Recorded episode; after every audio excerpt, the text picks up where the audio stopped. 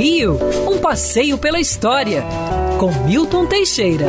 Amigo ouvinte, nessa semana celebramos o aniversário da cidade do Rio de Janeiro, dia 1 de março. A cidade foi dedicada a São Sebastião. Ué, mas por que especificamente São Sebastião? Bom, Dizem até que os primeiros fundadores eram devotos de São Januário. Alguns até, como eram marinheiros, eram devotos de Santa Luzia, santa que protege os olhos. Mas por que São Sebastião? Ele esteve aqui? Não, claro que não. São Sebastião nasceu na Gália Narbonesa, ou, ou então em Milão, não há certeza do local exato. Gália Narbonesa seria a França, Milão já era Itália né, no ano 250.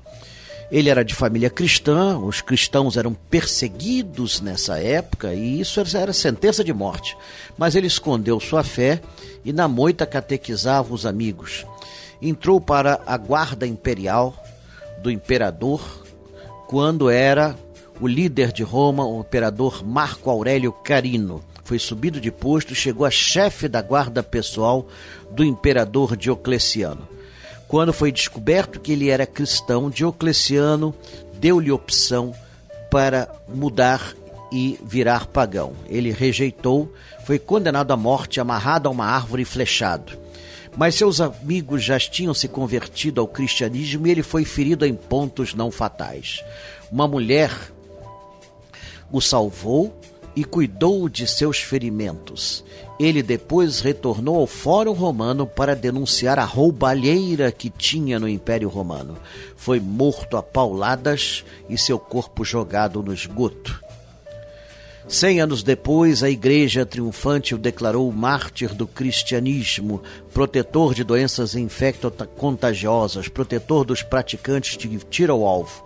E em 1565, padroeiro do Rio de Janeiro, não que aqui tivessem devotos dele, mas que o rei de Portugal era Dom Sebastião, que nasceu a 20 de janeiro de 1554. Tinha 11 anos quando o Rio foi fundado.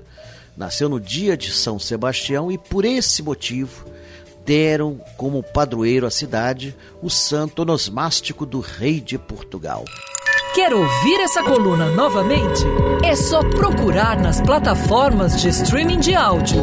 Conheça mais dos podcasts da Band News FM Rio.